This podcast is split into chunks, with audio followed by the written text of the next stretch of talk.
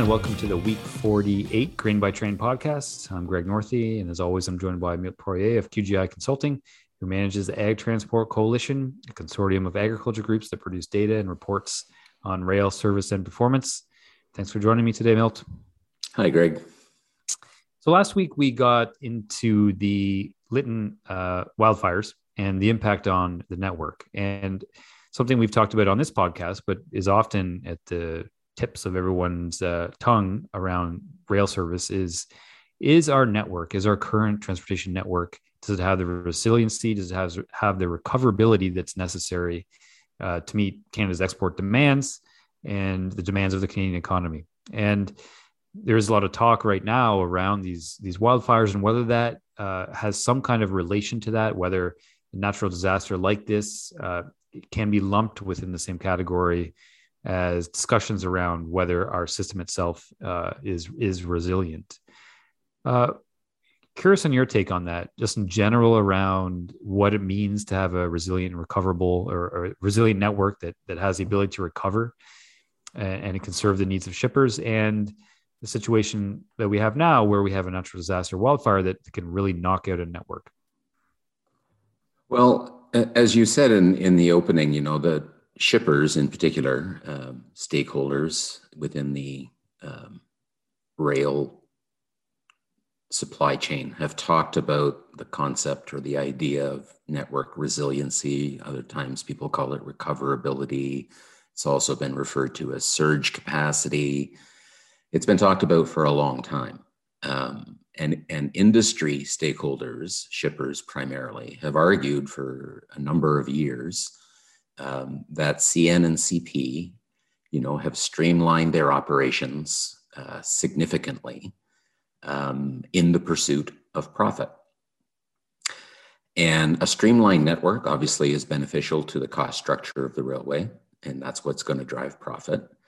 And no business, whether it's a railway or other, you know, wants to have what they would term as idle assets or underutilized assets hanging around because that just increases cost.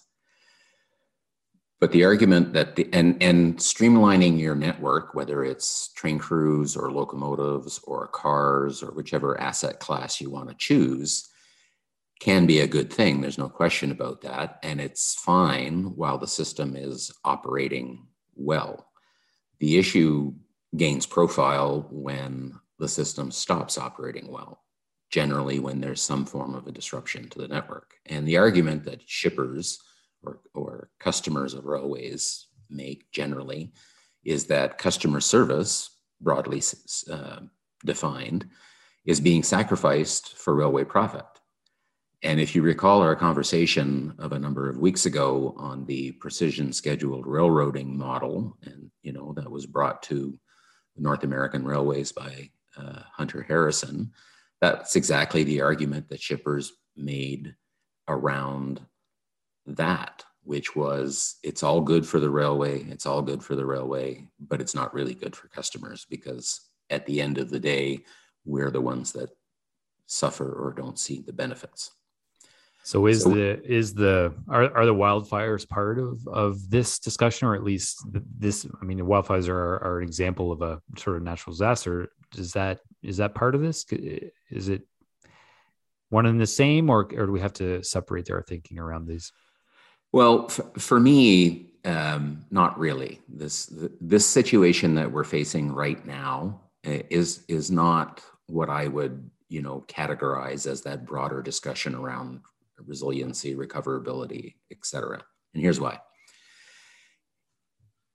It's one thing to have your rail network shut down by forest fires, which you could describe as an act of God, if you will, to the point where your main line in this situation, your arguably your most important corridor to the Port of Vancouver for both CN and CP is rendered completely impassable. Um, that's not the same thing for instance, if you are having operating difficulties in that corridor because of harsh winter conditions, you know, which we see every year, extended severe cold, snowstorms, etc. they do hamper operations, but they tend to slow operations. They don't tend to completely cut off operations. So the, dis- the nature of the disruption is different. In this case, you know, we're facing a situation where, frankly, no amount of resources, whether they be train crews or cars or locomotives, are going to get the Vancouver corridor working faster and more productively than it otherwise would. And the reality is that the constraint right now on capacity in that corridor is physical track capacity, you know, effectively the absence of it. Um, and it's not about whether you have enough train crews or enough cars or enough locomotives in order to be able to compensate for a slowing of the network.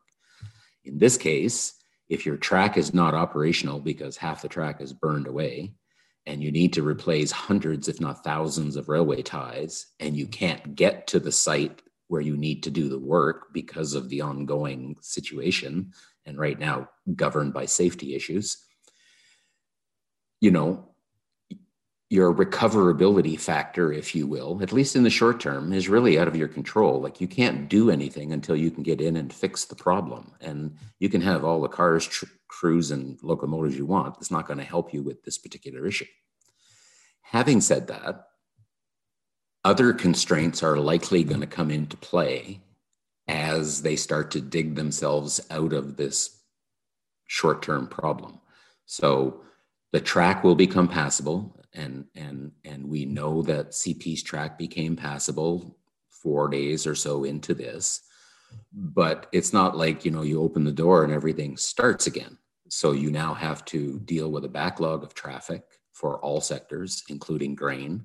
I mean, and when you think about grain to the port of Vancouver, it's you know it's a portion of the traffic, but it's far from all of the traffic. So as you start to work your way through that kind of an exercise what you will eventually end up with is a lack of train crews in that particular corridor. So let's say Kamloops to Vancouver. Um, locomotives will become displaced because locomotives tend to operate in a network environment with a specific cycling plan. So you go into Vancouver, you come out of Vancouver. In some cases, intermodal, they take those same locomotives and they move them halfway across the country. So all of that gets disrupted. And now you're going to end up with, you know, localized shortages and what that will do is it will you know further delay if you will um, the return to normal. Now how that is different from say a winter disruption which we have all the time every year it's like an annual event and really the kind of the one that people use as the classic example of system resiliency or, or recoverability in those cases the argument is fairly simple. You know, as I said earlier, railways have slashed their assets to the bone to optimize their operation, maximize their profits, and that takes all of the slack out of the system.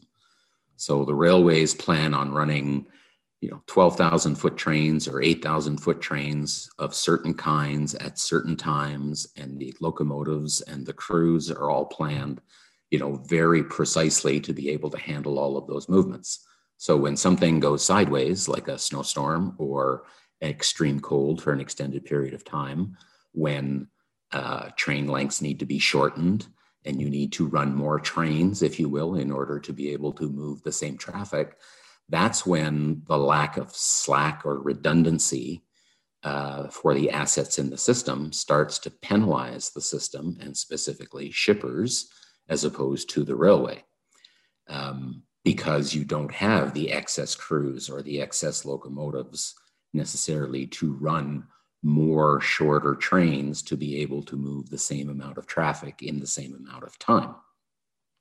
Shippers have often argued that, and, and the debate is about who bears the cost, and it always has been and, and likely always will be, who bears the cost for those surge assets to be available when they have those kinds of, of situations to build in a resiliency or a recoverability factor in the railway. So, why does this penalize shippers and not railways? Well, shippers rely on the railway for timely service, and that timely service, uh, not just for grain, but for other commodities, is tied to broader supply chain plans. If you think about grain, for instance, you know, they order or schedule their vessels as much as 90 days out. So, you know, that's all tied to when they plan to have grain at their terminals, and that's tied to when they plan to move grain from their elevators, et cetera, et cetera, et cetera. So when that timing gets thrown off because there's a disruption in the railway system, like a storm or extreme cold, and the railways are not able to bring more capacity to bear um, to resolve that issue, it, it disrupts the broader supply chains of shippers. Railways, however, um, I guess I, I hesitate to use the word fortunate, but you know, are fortunate or take the view that that surge capacity is less important for them because those kinds of short-term disruptions don't necessarily for the most part tend to disrupt their longer medium term or long term business because the demand for rail service um, doesn't tend to go away. And the reason for that is that in the rail world, as, as most shippers would tell you, a lot of the traffic, the majority of the traffic, is not uh, truly competitive, either from one railway to the other or modally competitive. You can't move grain to the port of Vancouver or the port of Thunder Bay or anywhere else uh, using trucks. So rail is it. Um, and if you look at how the networks are divided, there's, you know, not a lot of shippers can choose between CN or CP to serve a particular elevator. There are cases, don't get me wrong, but generally speaking, you know, those facilities are captive to an individual railway. So, you know, intermodal is a different animal because it's very competitive, it's very time sensitive, which you know, shippers would argue explains why the railways tend to prioritize that traffic coming out of disruptions.